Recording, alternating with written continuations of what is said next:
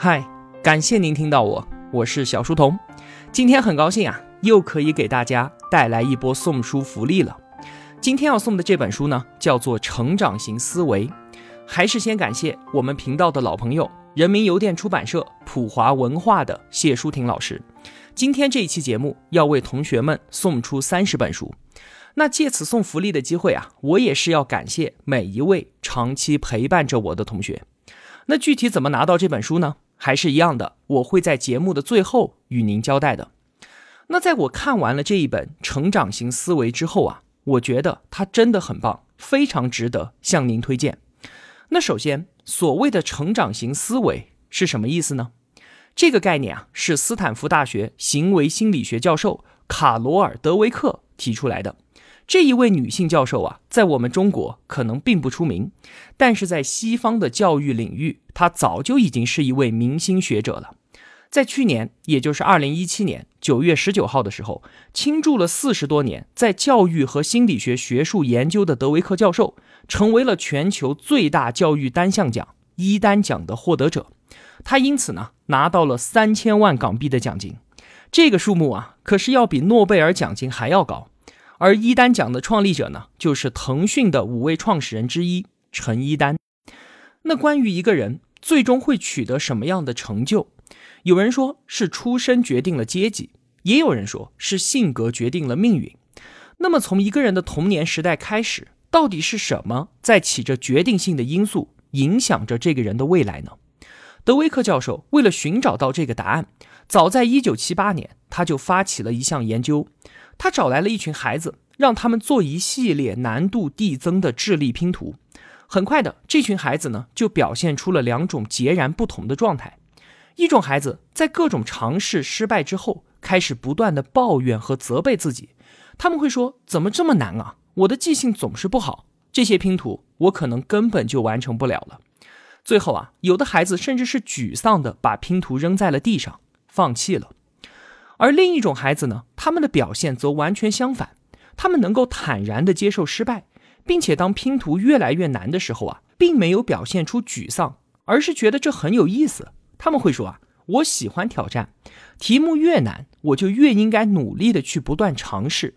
虽然也没有拼出来，但是他们会给自己非常积极的心理暗示，差一点我就做出来了，我再试一试，应该可以成功的。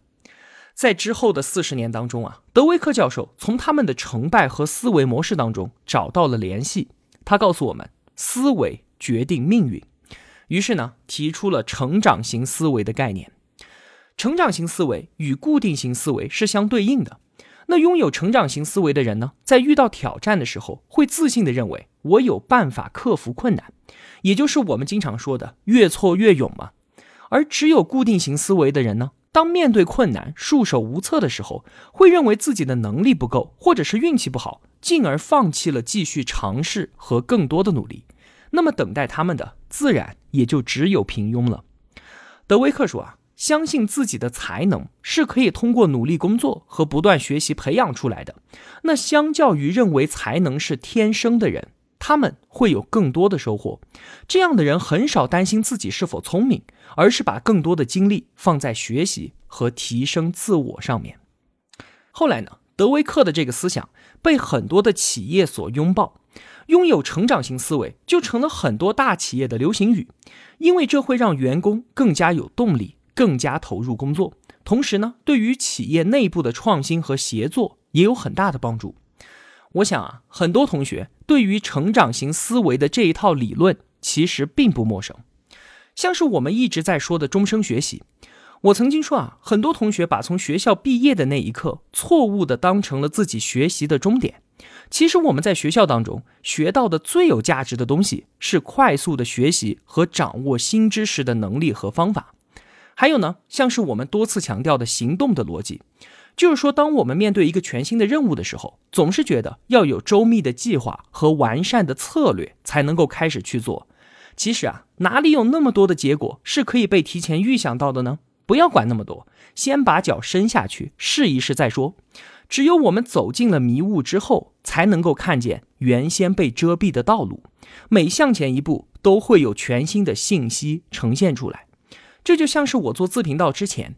也并没有哪位同学事先跟我说，你就放心做吧，我会来听的，我也会关注的。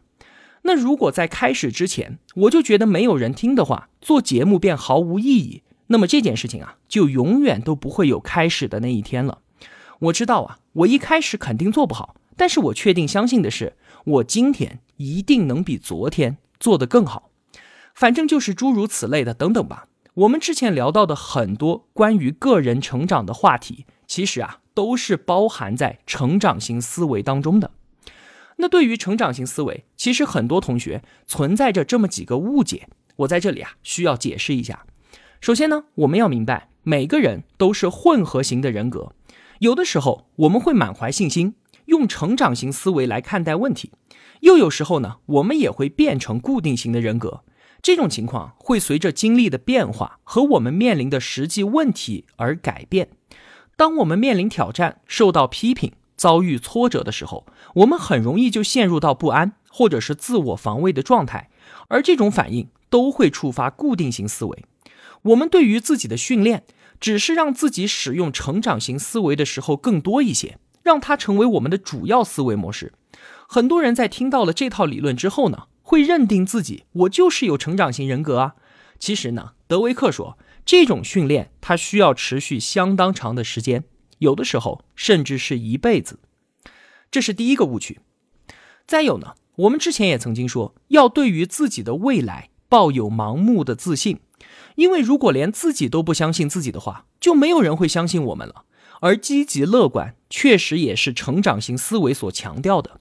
而德威克教授还给我们提了个醒，他说啊，这仅仅只是一个开始。是的，我们是能够做到。但前提是我们具备了相应的知识、技能、策略和资源。我们需要一个目标去追求它，进而去实现它。但是拥有目标之后呢？一切也才刚刚开始。遇到任何困难都是情理之中的事情。我们要找到实现目标的具体路径，而不只是给自己开一张空头支票。最后呢，还有一个误区。很多同学觉得，只要信奉了成长型思维，就一定会有好事儿发生。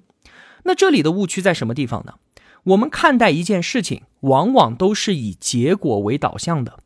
比方说，大学生创业成功的概率可以说是无限的接近于零。那如果单以结果来看的话，为什么还要鼓励大学生去做一件注定失败的事情呢？其中的道理，我想您也明白。因为在创业中不断的面临挑战。并且解决困难的过程会使一个人迅速的成长。可能你没有赚到钱，但是你却赚到了经验、能力以及更好的人际关系。那从这个角度来说啊，失败的只有创业项目，而创业者则是永远都不败的。我们的小书童频道也是这样啊。如果计算我的个人时间投入和金钱回报的话，这就是一个彻彻底底失败的项目。可是为什么我要一直做下去呢？最简单的逻辑就是这件事情它拥有附加价值，因为更新节目的倒逼效应会不断的迫使我快速的学习、消化和分享，它能最大程度的帮助我自己快速的成长。那再有，我们话说回来，怎么样才叫创业成功呢？拿着商业计划书找到投资，成为独角兽，然后 IPO 上市才叫成功吗？并不是啊。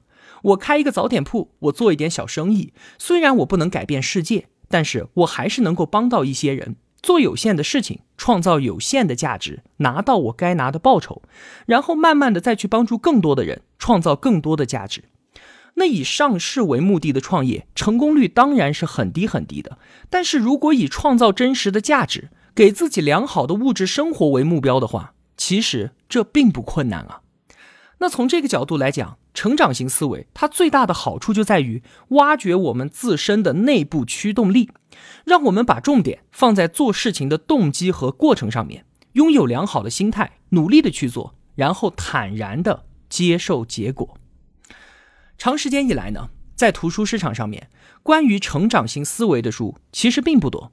我们在百度上面搜索卡罗尔·德维克，竟然连百度百科都没有。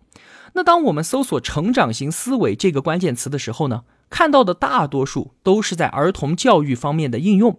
那关于这个理论在个人成长、在企业和商业上运用的相关书籍更是少之又少了。而很高兴的是呢，人民邮电出版社、普华文化在今年出版了这一本《成长型思维》。它的作者啊叫做乔·欧文，他是 Teach First 联合创始人。这个机构啊，今天已经是英国最大的毕业生招聘平台了。欧文用了十四年的时间，采访了世界上不同行业、不同地域的上千名领导者。那领导者之所以能够称之为领导者，他一定有什么和我们不一样的地方。最刚开始的时候啊，欧文把注意力集中在了这些人的技能上面。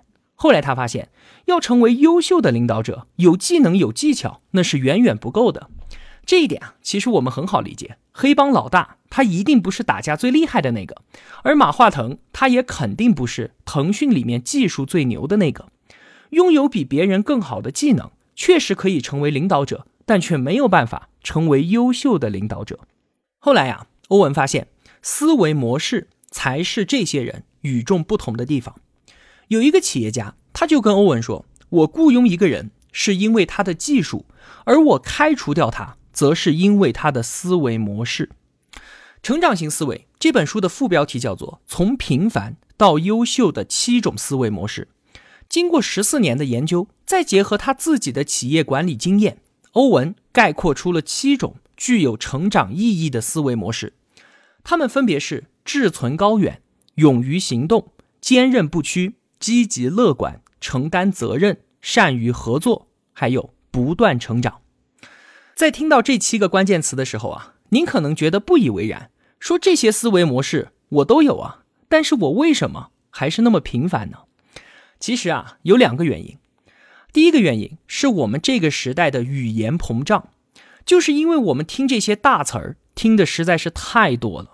打个比方吧，一个普通企业的平庸业务部门里面，都可以在他们的工作报告中看到这样的字眼：再造价值链。引入全球客户关系管理系统，在追求战略目标的过程当中，成为下一代优秀的实践操作者，提供具有意义的核心竞争力等等的。那随着这些大词被肆意的使用，像是志向远大或者是不屈不挠，这些本来强有力的词语正在失去力量。而当我们打开这本书，看到书中那些民间领导者。亲口讲出了他们做了一些什么事情的时候，我们才会意识到上述七个关键词的力量。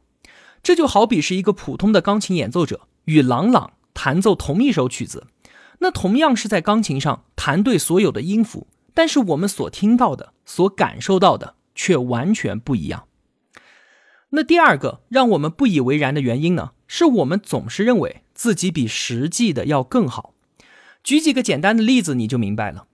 有百分之八十八的司机都认为自己的驾驶技术能够排进全国前百分之五十，有百分之八十五的考生呢认为自己的成绩高于平均水平，其中呢又有百分之二十五认为自己的成绩是最顶尖的那百分之一，就连斯坦福大学当中百分之八十七 MBA 的学生都会认为自己的学习能力要高于平均水平，所以啊。当我们看到之前的那七个词语的时候，我们会很自然的认为自己在这些方面已经做得很好了，但是事实却并非如此。下面呢，我就简单的说一下这七个关键词：志存高远的思维模式会驱使我们承担更多的风险，让我们更有勇气表现出更大的坚韧，也能够更加积极乐观的去面对困难。勇于行动可以使我们成为勇敢的人。能够镇静自若地应对我们所面临的风险，坚韧不屈的思维模式能够使我们从每一次的挫折当中吸取经验和教训，从中呢获得发展的力量，让自己变得更加的强大。积极乐观的思维模式能够让我们创造能量，专注未来，把别人看作是问题的事情转变成为我们自己的机会。此外呢，积极乐观还能够使我们更加的长寿。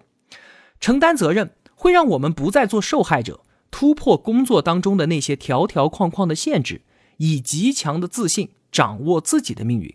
善于合作的思维模式能够使我们主动放弃个人英雄主义，通过合作赢得追随者的信任和尊重。最后，不断成长的思维模式能够使我们不固守过去的成功，并不是一年的经验用十年，而是总在不断的学习和成长。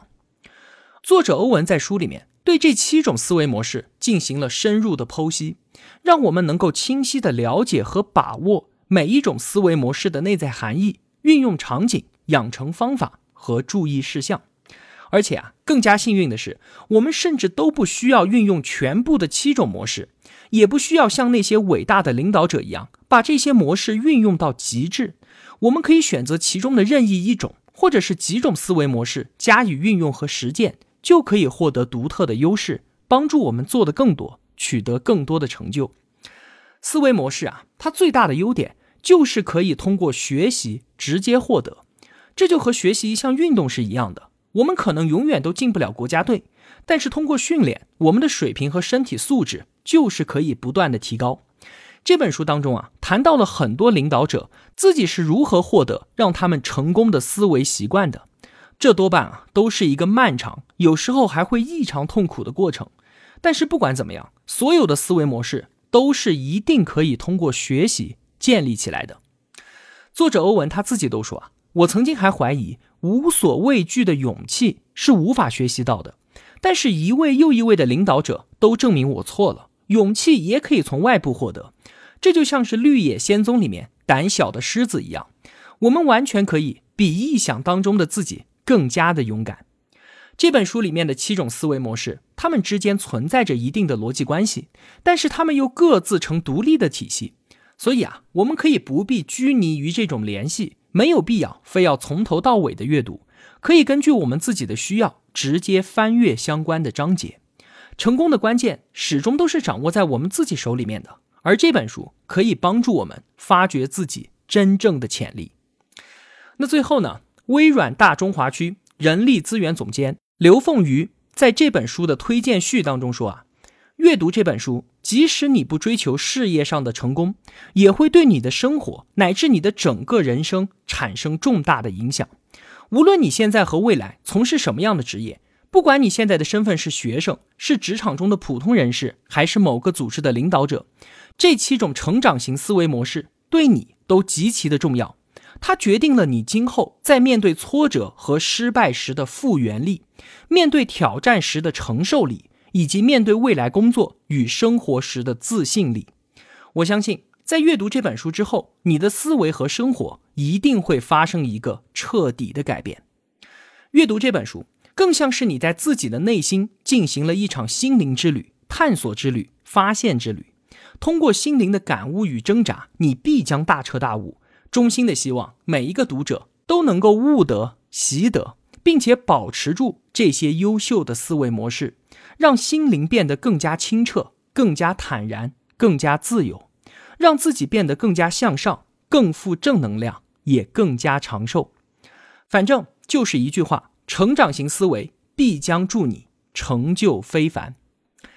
那好了，成长型思维这本书就为您介绍到这里。